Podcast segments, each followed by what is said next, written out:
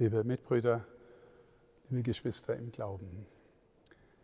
Wie viele Menschen werden gerettet werden?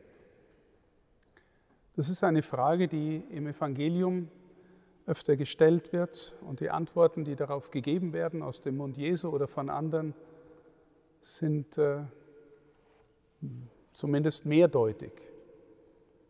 Müht euch mit allen Kräften durch das enge Tor zu gelangen, denn der Weg, den die vielen gehen, ist breit, die Straße ins Verderben und den anderen Weg gehen nur wenige. Andererseits, für Gott ist nichts unmöglich. Andererseits, eher geht ein Kamel durch ein Nadelöhr als ein Reicher ins Reich Gottes. Wie viele werden gerettet werden? Ich habe kürzlich den Satz gelesen, an Priester gerichtet, die Antwort, die wir in unserem eigenen Herzen darauf geben, was wir wohl glauben, wie viele Menschen gerettet werden, bestimmt die ganze Art und Weise unserer priesterlichen Existenz. Vom heiligen Valentin wissen wir nicht viel, aber immerhin, dass er wohl ein Bischof und ein umherziehender Wanderprediger war, in der Sehnsucht, dass viele gerettet werden. Paulus bestimmt seinen ganzen Dienst durch die Aussage, allen bin ich alles geworden, damit wenigstens einige gerettet werden.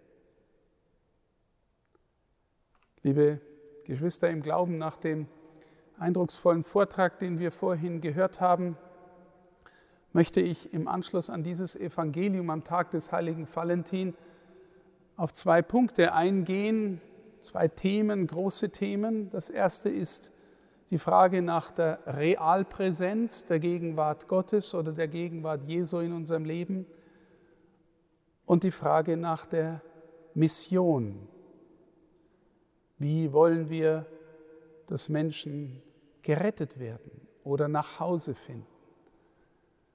Wenn wir die Zahlen anschauen, die für die deutsche, die Kirche in Deutschland, katholischen Deutschland zumindest sprechen, dann sind sie, was unsere Missionsbemühungen angehen, gelinde gesagt, verheerend. Wir wissen, dass im Jahr 2019 rund 270.000 Erwachsene Katholikinnen und Katholiken die Kirche verlassen haben.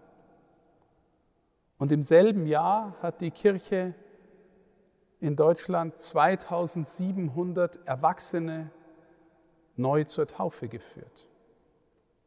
Also der Faktor 1 zu 100 bei Erwachsenen in der Frage, wollen wir, dass Menschen gerettet werden?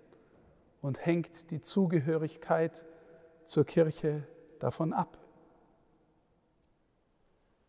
Ich möchte mit dem Anfang, auf den Domkapitular Spreitzer hingewiesen hat, anfangen, nämlich in der Frage, was bedeutet eigentlich unser Glaube, unser eigener Glaube für die Dimension der Mission. In, Im Hebräerbrief lesen wir in der modernen, in der neuesten Einheitsübersetzung den Satz Glaube ist die Grundlage dessen, was man erhofft, das, das zutage treten von Dingen, die man nicht sieht. Das klingt natürlich abstrakt, aber da steht das Wort von der Grundlage, von der Substanz, von dem, was uns tief von innen her prägt. Wir alle wissen, dass Glaube Wissen sein kann. Ein Aspekt von Glaube ist das Wissen über den Glauben. Wir wissen, dass Glaube Gefühle erzeugen kann. Gefühle gehören zu unserer Glaubensüberzeugung. Aber wir wissen auch und glauben auch und fühlen auch, dass der Glaube tiefer liegen muss, ein entschiedenes Ja sein muss, etwas zugrunde liegendes, was man nicht sieht. Wie tief stehen wir in dem Glauben, dass der Herr da ist. Das Evangelium vom Auferstandenen, das wir eben gehört haben, sind die allerletzten Verse aus dem ersten Evangelium der Kirche. Und wir sehen allein in diesem Evangelium gewissermaßen eine Spanne von Glaube an sowas wie Realpräsenz. Am Anfang heißt es in diesem Text, dass die Jünger sich da versammeln auf dem Berg in Galiläa, den Jesus ihnen genannt hatte. Und sie sehen ihn und die einen fallen nieder und beten an und die anderen haben Zweifel. Ist es? Ist er wirklich da? Und dann spricht Jesus, dass er eine Macht hat, alle Macht des Himmels und der Erde, eine Vollmacht ist ihm gegeben. Und mit dieser Vollmacht möchte er sie ausstatten und sendet sie aus bis an die Grenzen der Erde. Und sagt dann nochmal Realpräsenz zu, ich bin bei euch bis ans Ende der Welt. Die letzten Worte des ersten Evangeliums der Kirche. Der Sendungsbefehl und die Zusage, ich bin bei euch. Was machen wir mit diesem Ich bin bei euch? Wie lassen wir das in uns lebendige Wirklichkeit werden? Immer neu ein Fundament, ein zugrunde liegendes in unserem Herzen, das, worauf wir unsere Überzeugungen bauen. Liebe Geschwister, Vertrauen, Hoffnung und Liebe sind die gewissermaßen inneren Haltungen, die im anderen, aber auch in uns diese Wirklichkeit hervortreten lassen, das zutage treten lassen dessen, was man nicht mit bloßen Augen sieht. Wenn wir es vergleichen mit dem Bild einer Beziehung zwischen Menschen, im pädagogischen Verhältnis beispielsweise. Sie kennen ein Kind, einen Jugendlichen und sie sagen, ich glaube an dich. Du kannst das, probier das mal. Du hast sowas in dir. Da steckt tief in dir die Möglichkeit, das hervorzubringen. Und durch ihren Glauben, ihre Hoffnung, ihre Liebe erwecken sie gewissermaßen im Kind diese Wirklichkeit, die sie schon in ihm sehen. Von Valentin Tomberg, einem Philosophen, der wenig bekannt ist, ein wenig eigenartiger Mann, aber stammt der schöne Satz, der schöne Satz, den ich immer wieder mal zitiere. Jemanden lieben bedeutet das Wirklichwerden des Geliebten für mich. Jemanden lieben bedeutet das Wirklichwerden dieses Menschen für mich. Was heißt das? Ja, ich lasse ihn eintreten in meine eigene Wirklichkeit, in mein eigenes Denken und Fühlen, überzeugt sein. Der andere, den ich gern habe, darf mein Leben mitbestimmen. Er wird in diesem Leben wirklich. Für eine junge Mutter ist das Neugeborene die intensivste Wirklichkeit von allen, die ihr ganzes Dasein gerade bestimmt in diesem Moment. Meine Lieben, wenn wir lernen, den Herrn zu lieben und sagen, Herr, auf dich vertraue ich, die Glaubensakte in uns immer wieder zu erwecken, auf ihn alle unsere Hoffnung richten. In dem Maß dürfen wir glauben, dass er, der schon da ist, auch in unserer eigenen Wirklichkeit immer wirklicher wird, immer mehr bestimmend, immer mehr das zugrunde liegende dessen, was uns ausmacht im Innersten. Deswegen ist ein Aspekt, liebe Geschwister, der uns oft schwerfällt, aber der für, aus meiner Sicht so wichtig ist für unser Leben, vor allem für unsere priesterliche und diakonale Existenz, das Thema Anbetung. Warum? Weil wir als Anbetende in der Haltung vor Gott treten, dass wir ihn den Anfang sein lassen. Warum fällt es uns schwer? weil wir normalerweise im Modus unterwegs sind, ja, ich mache, ich organisiere, ich arrangiere, ich rede über Glauben, ich bin der Chef dieser Unternehmungen, Glaubensverkündigungen und sonstiger Dinge. In der Anbetung demütig vor ihn hintreten bedeutet, ihn den Herrn sein lassen und ihn anfangen lassen, in meiner Seele Veränderung zu wirken. Und ob Sie es glauben oder nicht, liebe Schwestern und Brüder, die Menschen spüren, ob wir Anbeter sind, ob die Wirklichkeit des anderen, des ganz anderen, den wir nicht fassen, nicht begreifen können, vor dem wir demütig hintreten können, den Anfang machen können, ob der sich in uns auswirken darf, Grundlage werden darf, geglaubt wird. Ich empfehle in der letzten Zeit immer mehr, weil wir wirklich durch schwierige Zeiten gehen, innerkirchlich und innergesellschaftlich, jedem, der in der Verkündigung unterwegs ist, besonders unseren Priestern, die tägliche heilige Stunde. Sie und der Herr, du und dein Gott. Und natürlich kannst du darin Stundengebet beten oder die Heilige Schrift dir nahe gehen lassen. Nicht so, dass wir sie immer schon beherrschen, sondern Herr, ich bin arm vor dir, was willst du mir sagen? oder einfach in die schweigende Anbetung. Aber ich und mein Gott, eine Stunde am Tag mit ihm. Das wirkt sich in unserer Seele, in unserem Herzen aus und die Menschen werden spüren, dass wir Beter sind, Anbeter, dass wir die Schrift verinnerlicht haben und nicht nur brav gelerntes wiedergeben. Und von dort liebe Geschwister im Glauben, liebe Mitbrüder im Dienst, die Frage nach der Mission.